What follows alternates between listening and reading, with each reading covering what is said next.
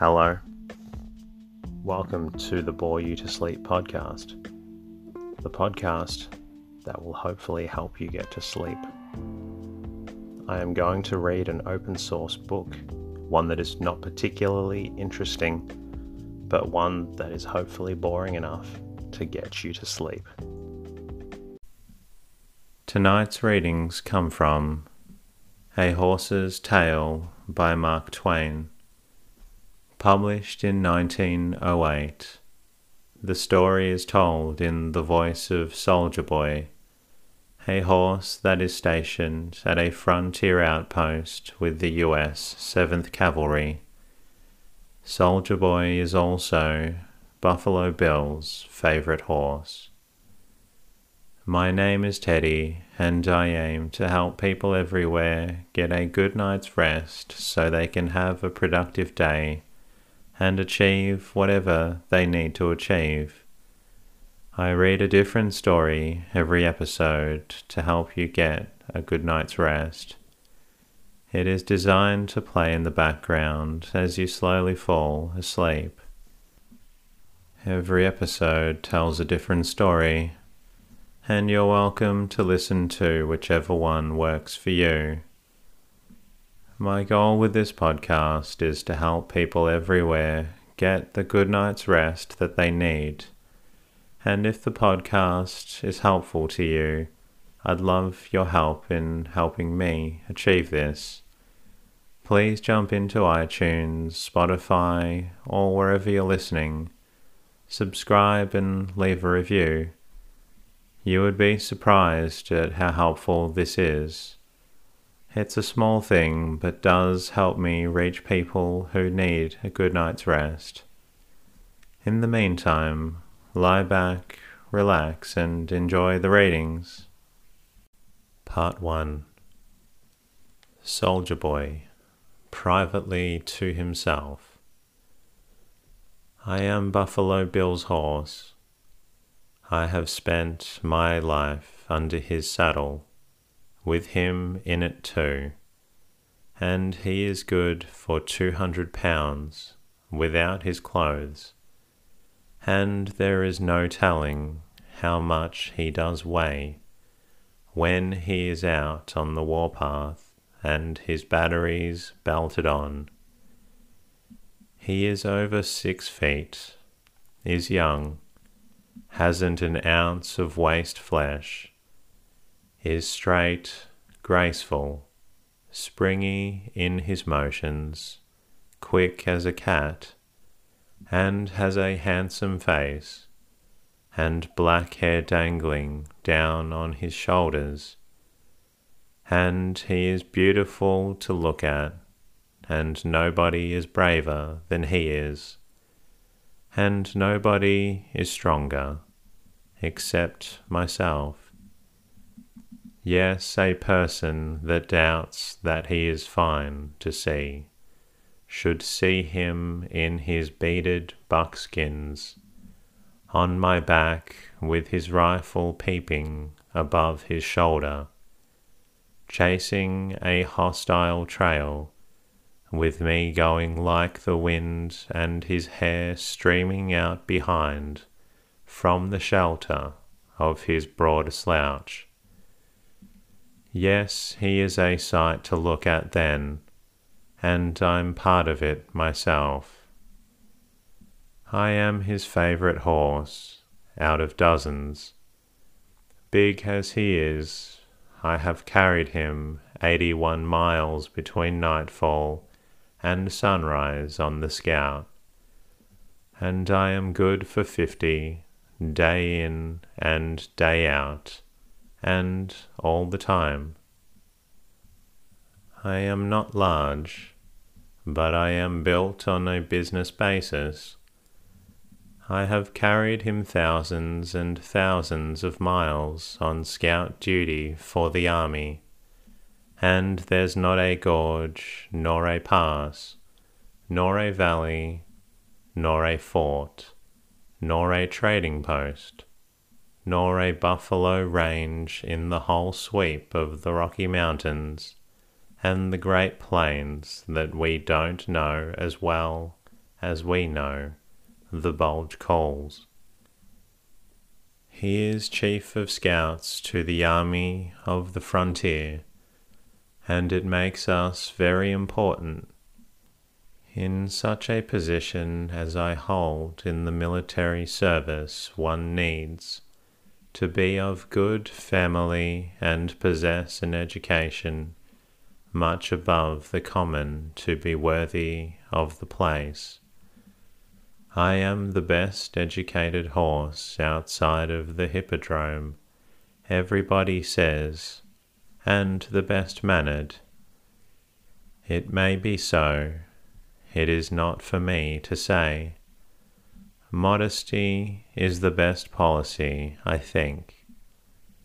Buffalo Bill taught me the most of what I know. My mother taught me much, and I taught myself the rest.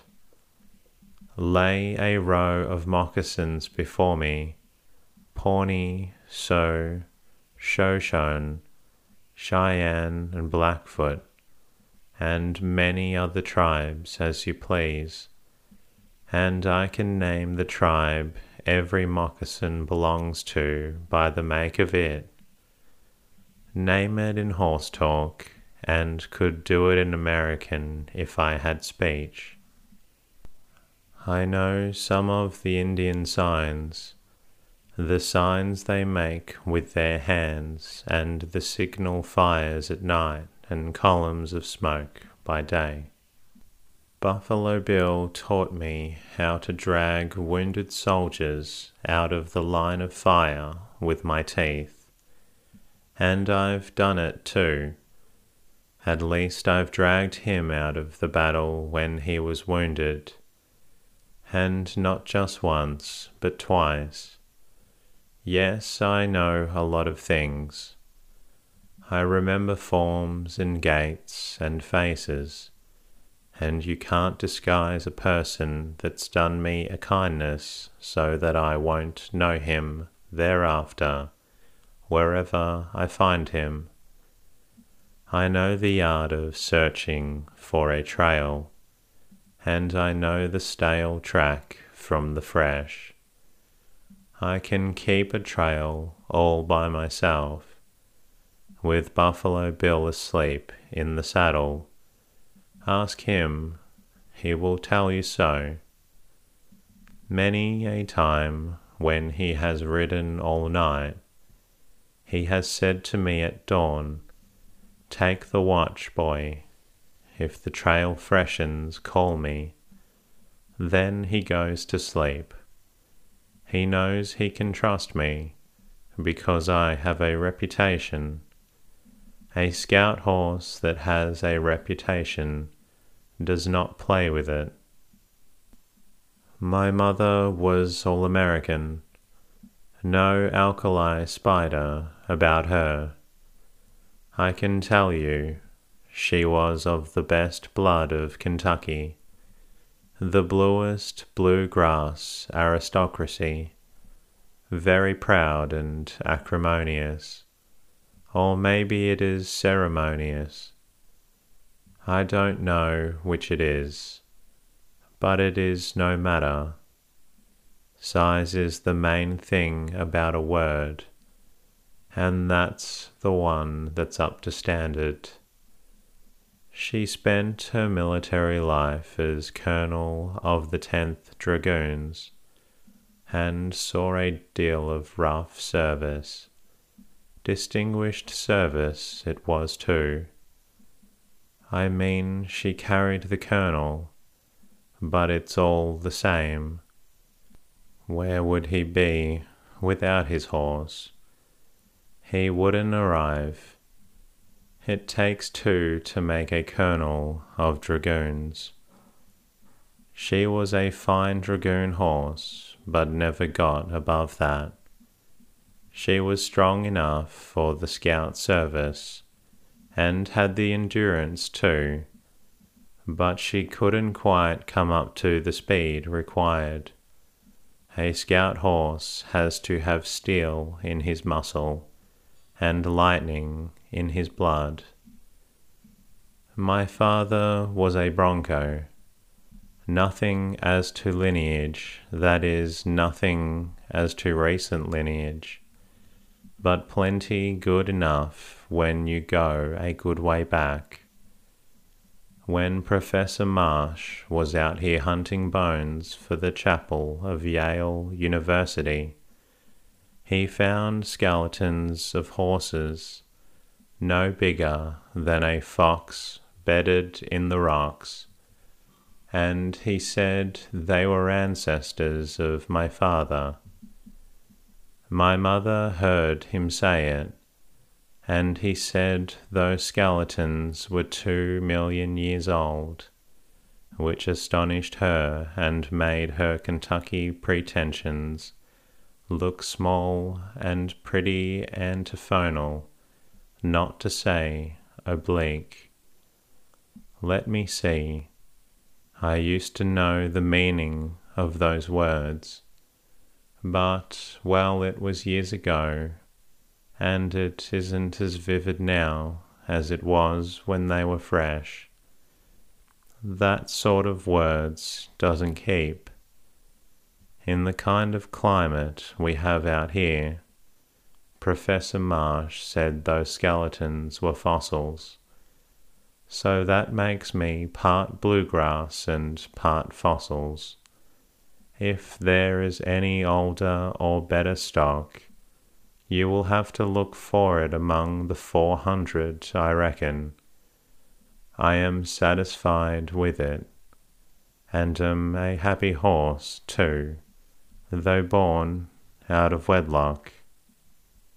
And now we are back at Fort Paxton once more after a 40 day scout away up as far as the Bighorn.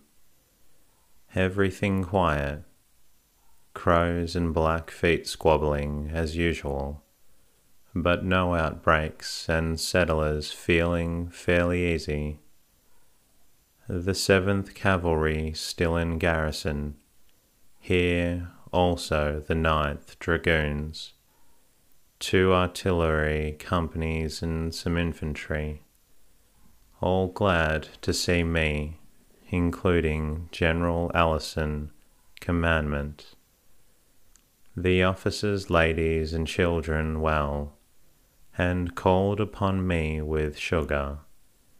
Colonel Drake, Seventh Cavalry, said some pleasant things Mrs. Drake was very complimentary.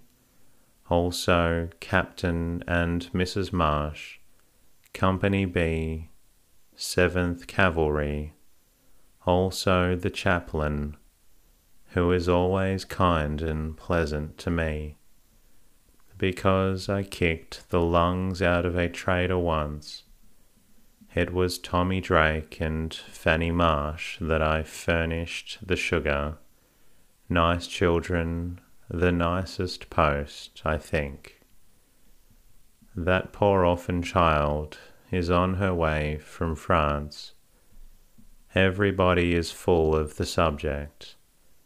Her father was General Allison's brother, married a young, beautiful Spanish lady ten years ago, and has never been in America since.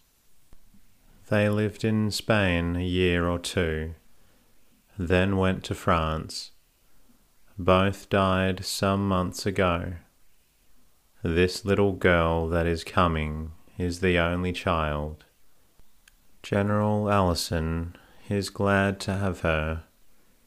He has never seen her.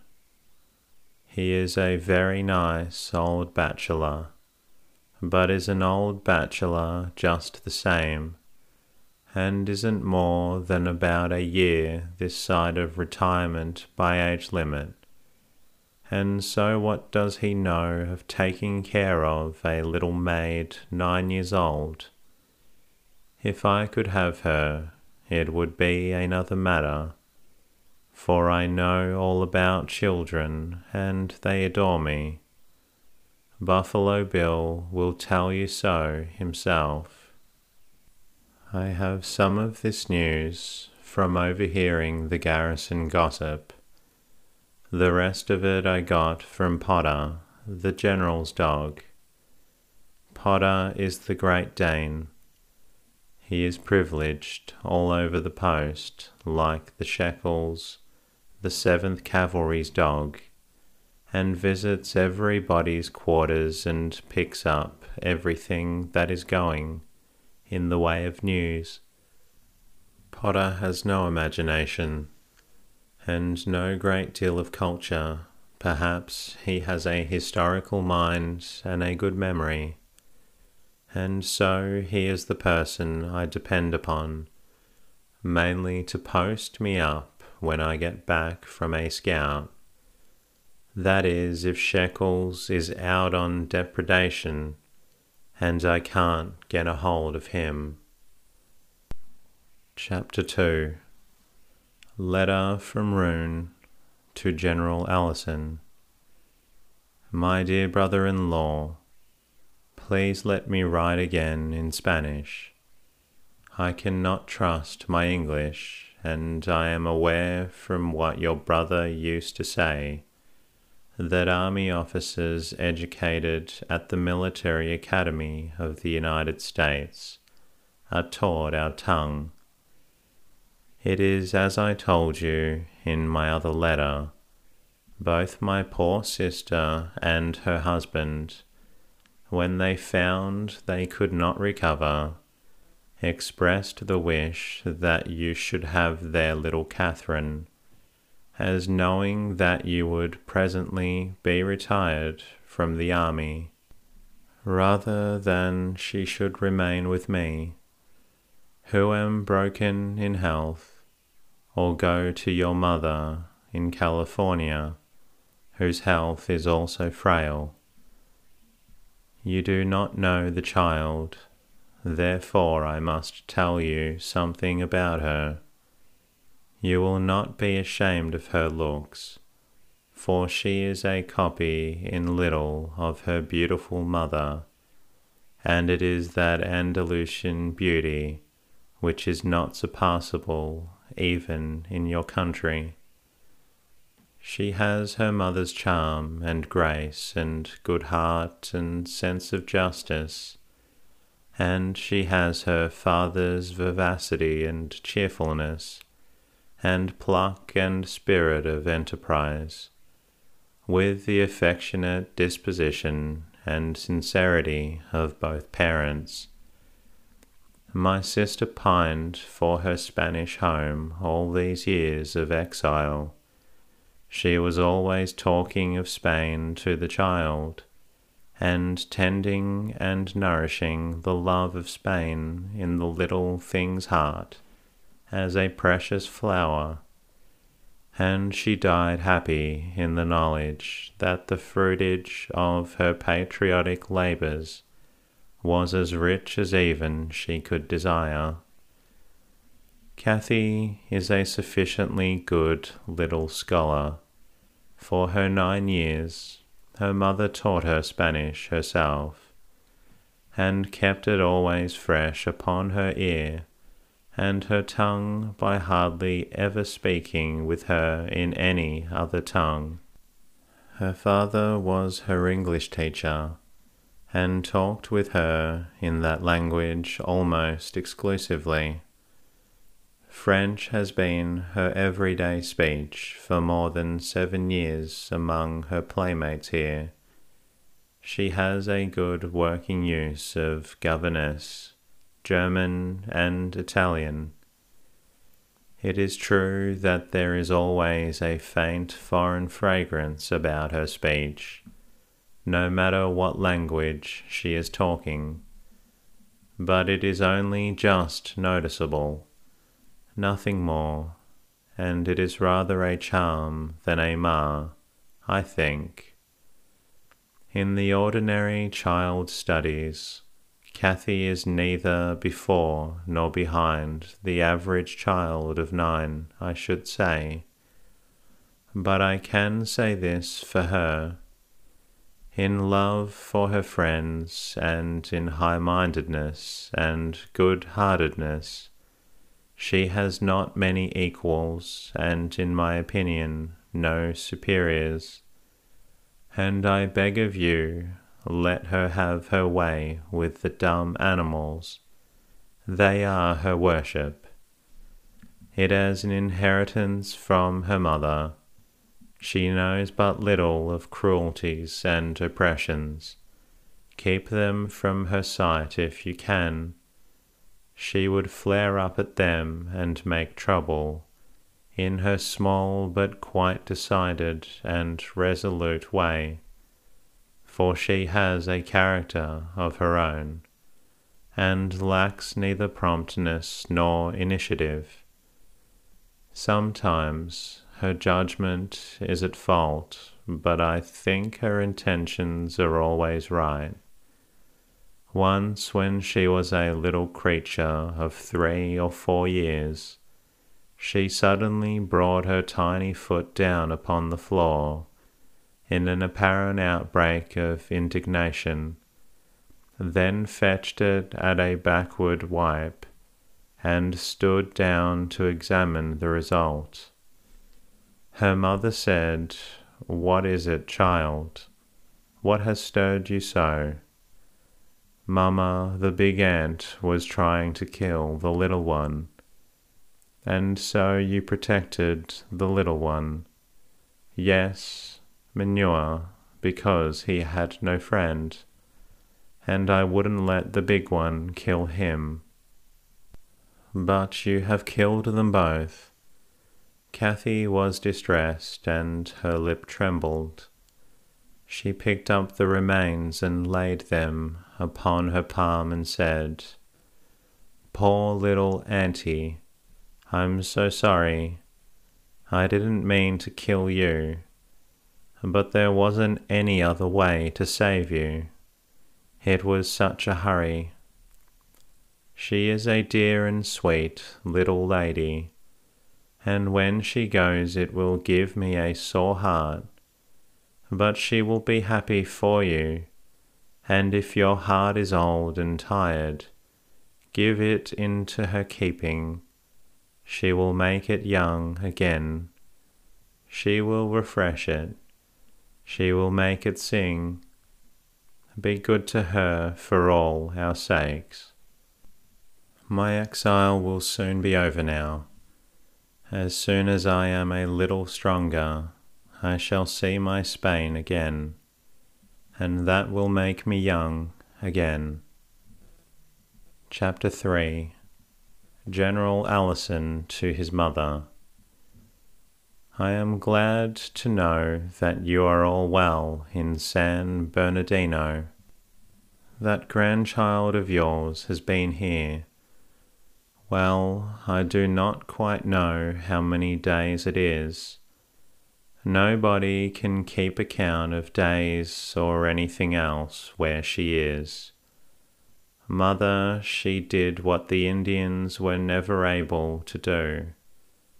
She took the fort, took it the first day, took me too, took the colonels, the captains, the women, the children, and the dumb brutes took Buffalo Bill and all his scouts, took the garrison to the last man, and in forty eight hours the Indian encampment was hers, illustrious old Thunderbird and all. Do I seem to have lost my solemnity, my gravity, my poise, my dignity? you would lose your own in my circumstances. Mother, you never saw such a winning little devil. She is all energy and spirit and sunshine and interest in everybody and everything, and pours out her prodigal love upon every creature that will take it, high or low Christian or pagan, feathered or furred, and none has declined it to date, and none ever will, I think. But she has a temper, and sometimes it catches the fire and flames up, and is likely to burn whatever it is near. But it is soon over, and passion goes as quickly as it comes. Of course, she has an Indian name already.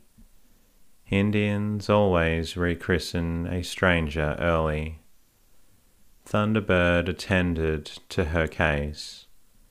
He gave her the Indian equivalent for firebug or firefly, he said. Times very quiet and very soft, like summer night, but when she mad she blaze. Isn't it good? Can't you see the flare? She's beautiful, mother beautiful as a picture, and there is a touch of you in her face, and of her father, poor George, and in her unresting activities and her fearless ways, and her sunbursts and cloudbursts. She is always bringing George back to me. These impulsive natures are dramatic George was dramatic. So is this lightning bug, so is Buffalo Bill. When Cathy first arrived, it was in the forenoon.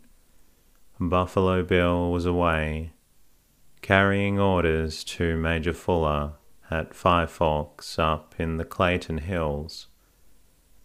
At mid afternoon, I was at my desk trying to work, and this sprite has made it impossible for half an hour.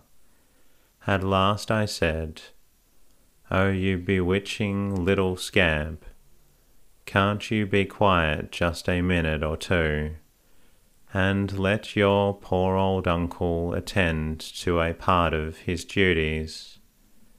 I'll try, uncle, I will indeed, she said. Well, then, that's a good child. Kiss me. Now then, sit up in that chair and set your eye on that clock. There, that's right. If you stare, if you so much as wink, for four whole minutes, I'll bite you. It was very sweet and humble and obedient she looked, sitting there still as a mouse. I could hardly keep from setting her free and telling her to make as much racket as she wanted to. During as much as two minutes, there was a most unnatural and heavenly quiet and repose.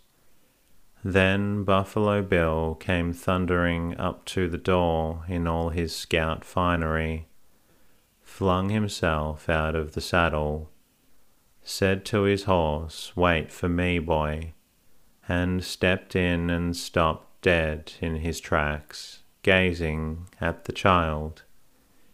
She forgot orders and was on the floor in a moment, saying, Oh, you are so beautiful. Do you like me?